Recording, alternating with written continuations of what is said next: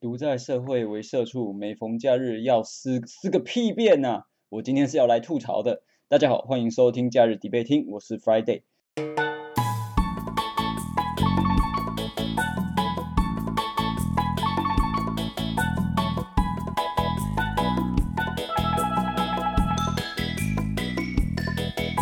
现在时间是二零二一年的十一月三十日。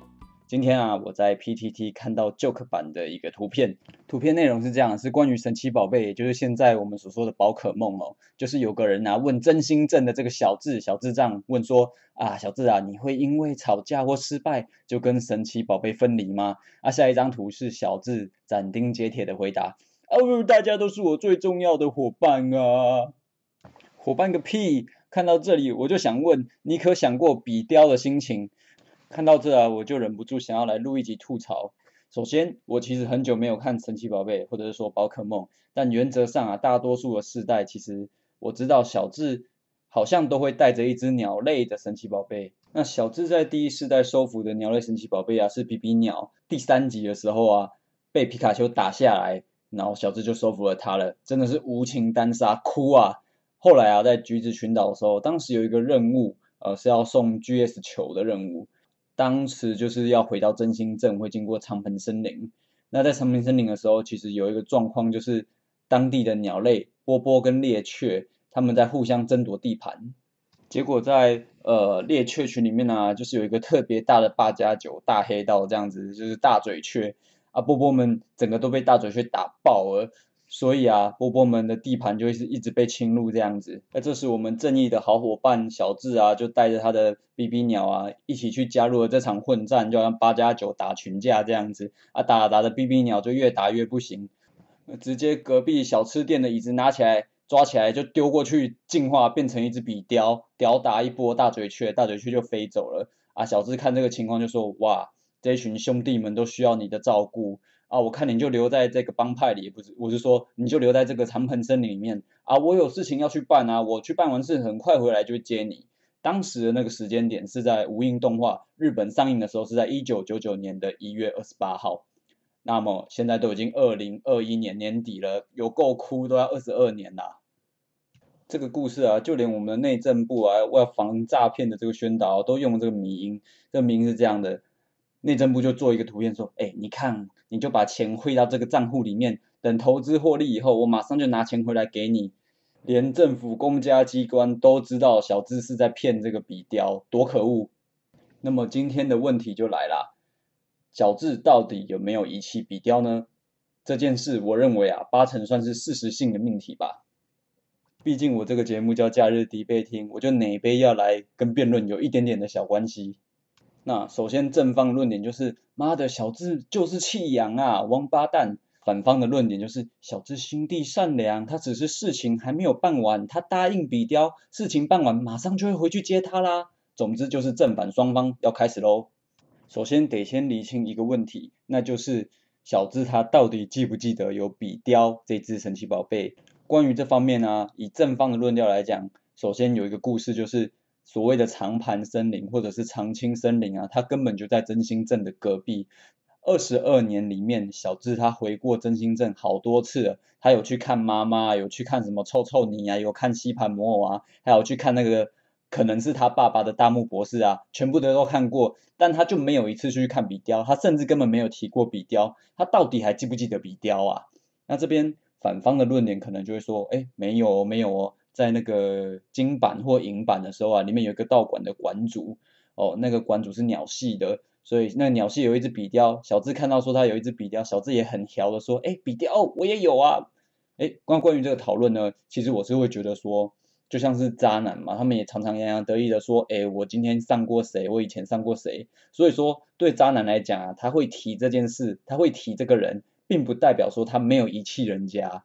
那么还有一个讨论的重点就是，小智曾经对比雕说啊，等我事情办完了，很快就会回来接你了。小智他到底事情办完了没呢？搞不好他真的就还没有把事情处理好啊，所以他才因此没有回去接比雕。那这边我要先讲一下当时的背景哦，当时的背景是啊，小智他要拿着一颗无法被打开的 GS 球，要拿去给大木博士分析，所以他回了老家一趟。也因此经过长盘森林。但大木博士看了这颗球之后啊，他发现他也没有办法解析这颗 GS 球，所以他又叫小智拿着 GS 球去给另外一个城市的呃一位钢铁大师分析。那后来这个钢铁大师他球也拿到了。然后呢，然后动画好像就没有演后续了，然后也没说球怎么了，这颗球就算了。所以小智当初承诺比雕说他要办完的事情是什么呢？是要把这颗 GS 球拿给大木博士，还是说把这颗球拿给钢铁大师，还是说要等动画演到这颗球终于被解析出来之后，小智的事情才算是办完了呢？这篇其实听起来就是一个渣男的借口啦，这种感觉就像是，诶。哎呀，小宝贝啊，再过一阵子我就要跟我的老婆离婚啦，你再忍耐一下啦，再一下好不好？我离婚了，马上就迎娶你呀，这种感觉大概是这样。啊，很久没有看神奇宝贝了，不过我知道现在好像小智都已经拿过冠军了，是吧？啊，GS 球这件事真的会是小智不去找比雕的借口吗？好歹也回去跟当初前几只元老级的神奇宝贝说，哎，我终于。功成名就变成冠军了，至少也该这样吧。最后我们来讲一个，究竟比雕在小智心里的地位是如何的呢？因为对我们这些人来说啊，我们小时候看神奇宝贝，印象很深刻，比雕就是前期很帅的一只鸟哦，然后还蛮有代表性的，所以他在我们心里的印象分数可能会很高。那在小智的心中到底又是如何的呢？如果是反方啊，反方也就是认为小智没有弃养比雕的反方，他们可能会觉得说，哎，好像在后来某一个世代超世代片里面有一段 OP 曾经出现过比雕啊，那段 OP 就是有呃小智收服了各式各样神奇宝贝，可能都会露个脸这样子，有机会露脸的话，就代表说小智还记得他有这一只宝可梦啊，否则 OP 画出来是画心酸的吗？不过关于这一点呢，其实正方的看法可能就不是这么觉得了，因为小智他其实总共收服了七八十只甚至更多神奇宝贝吧，这就跟呃某个花花公子花名册打开来里面也是一堆妹子一样的意思啊。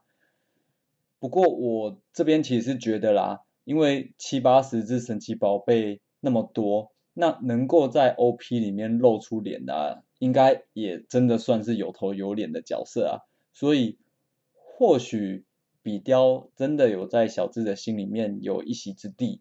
最后啊，我们来讨论真正的放生正方的论点啊，也就是小智渣男派的论点。我这边可能要讲几个故事，不知道大家有没有印象？小智曾经有一只火爆猴，你们知道吗？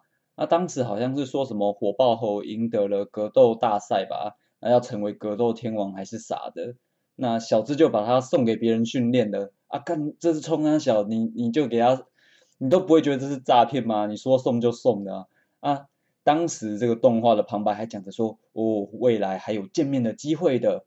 那这只火爆猴就跟比雕一样，二十年过去了，谁还有再见过这只火爆猴？当然，反方也就是小智暖男派的这边啊，其实就是小智确实有做过一些暖心的事情，例如说曾经小智救过一只成龙。不知道大家有没有印象？不是鼻子很大的那一只，是在水里面的那只成龙。那现在好像叫做拉普拉斯吧。那一段故事就是说，在橘子群岛的故事吧。最后这只成龙啊，它找到它的族群了，所以小智就把它放生了，让它回归群体。啊，还有另外一个故事，就是有一只八大虎啊。那这只八大虎啊，最后就是跟了一大群八大虎，还有一只超正的呃粉红色八大虎一起飞走了。小智他可能是真的觉得神奇宝贝就该回归他的群体才会得到快乐，所以他应该算是蛮有心的。从这个角度来看呢，小智把笔雕丢在长盘森林，或许也是相同的意义，因为那个森林确实也有一堆波波，原则上也是让笔雕回归了他的族群。小智可能是觉得说笔雕要留在他的群体里面保护波波们，所以才把它留下来。但这里就有一个。很大的问题啊，就是你你要讲你就讲清楚嘛，你可以很清楚的跟八大湖说啊，你就跟正妹去吧，你们去结婚吧，啊，你也可以跟成龙说，哎，你就回归你的族群吧，我要把你放生喽，这些你都做得到啊，可是你却给比雕一个暧昧不明的，哎呦，比雕，我很快就会来接你了，等我事情办完我就回来了。我如果要是那只比雕，我肯定黑人问号，谁知道你要的事情是什么事情？所以啊，在这边啊，其实我已经得到一个结论啊，就是小智他心地应该是善良的，他心里可能知道比雕应该留在森林里面，但他的内心又不舍得比雕走，你知道吗？毕竟他心里馋比雕的身体。他都骑过比雕，他都跟比雕双飞过了。小智心里不舍这个肉体的关系，这就是小智他渣男的男性本色外露了。好了，这个就是本次的一个吐槽啊。今天看到旧刻板上那个图片，实在是不吐为快。小智就是一个渣男啊，我也不知道会不会有下一集的吐槽。反正就这样，我是 Friday，拜拜。